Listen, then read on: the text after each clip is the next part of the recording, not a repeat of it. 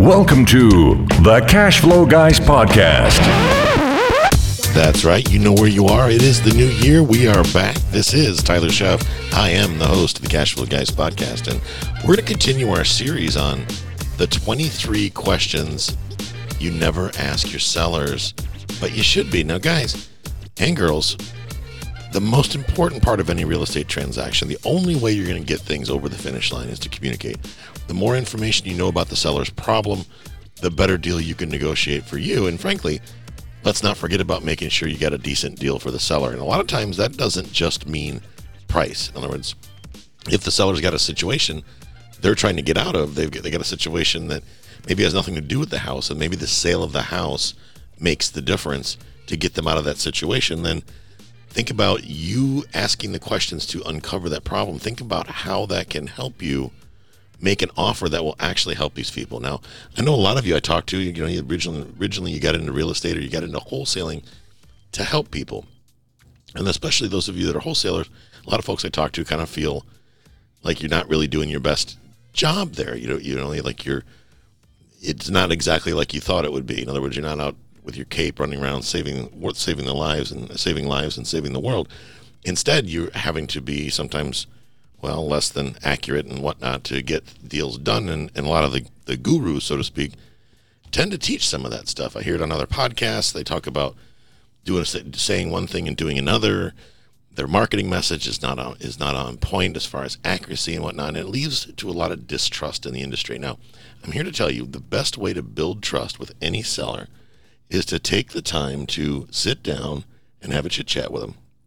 Because when you are asking them questions and you're having a good conversation to where they feel like what you what they have to say matters. In other words, they have an opinion, their feelings matter, their situation matters. You're going to do a better deal around the, uh, all the way around. Okay, that's just the better way to do it. So think about these questions not so much as an interrogation. Think about as a way to build rapport, to get a common ground with the seller, if you will.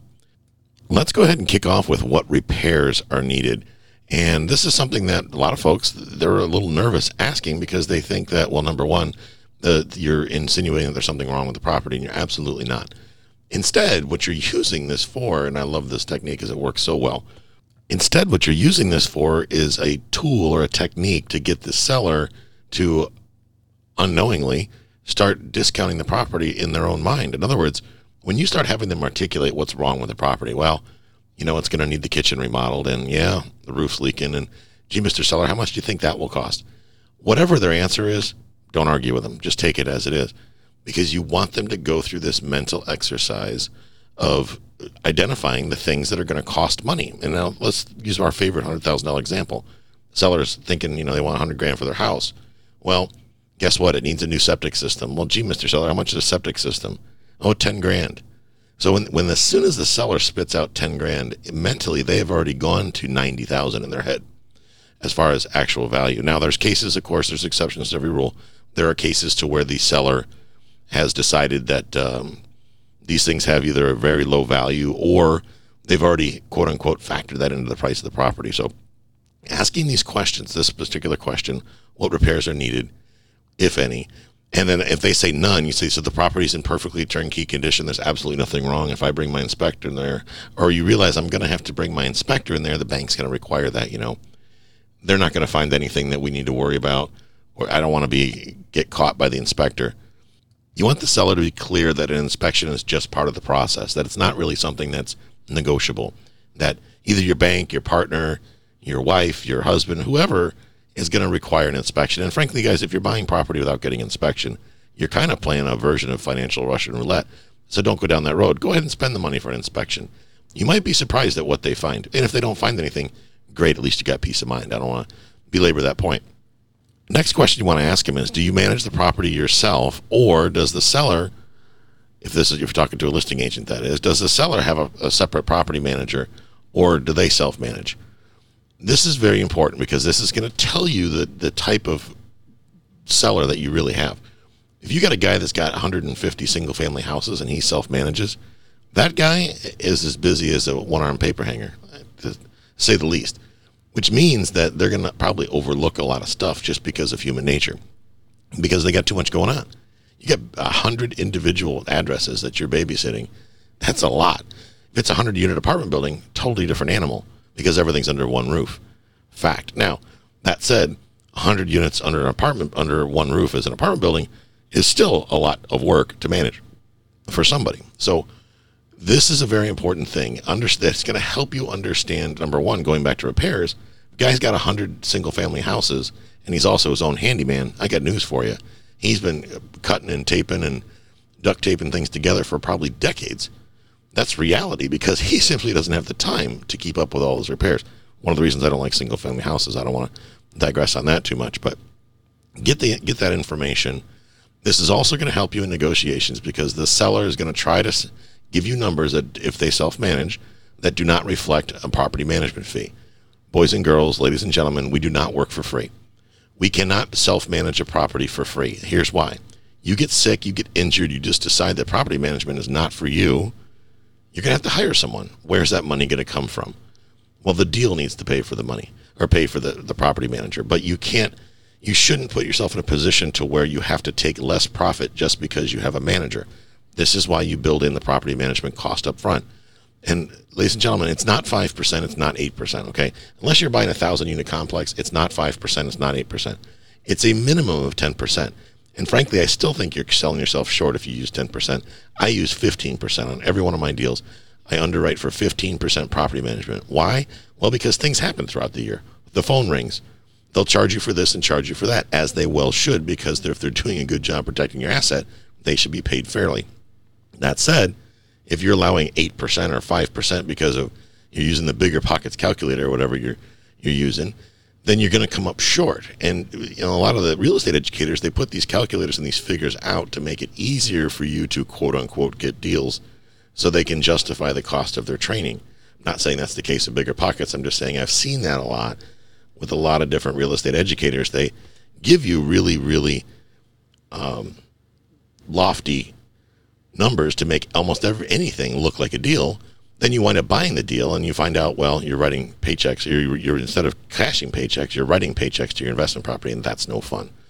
Next question I'd ask them is, what is the, how much is the seller paying for insurance? The best thing you could do in this case is to get a copy of the uh, insurance company's declaration page, and here's why.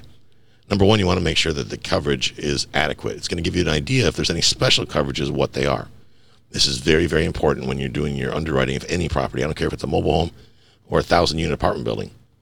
You want to get a copy of that insurance declaration page. Now, I'm not saying you have to get this before you go under contract, but if you can, it helps.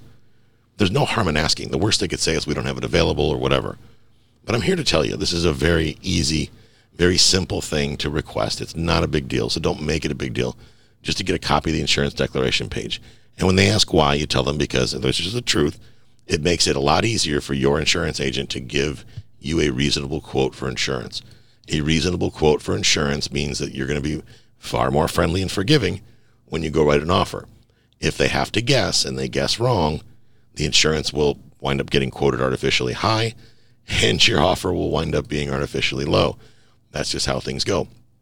I usually will explain that to the agents. A lot of the agents aren't too swift when it comes to this. So you got to break it down for them why. A lot of them feel as if you're probing and you're asking too many questions.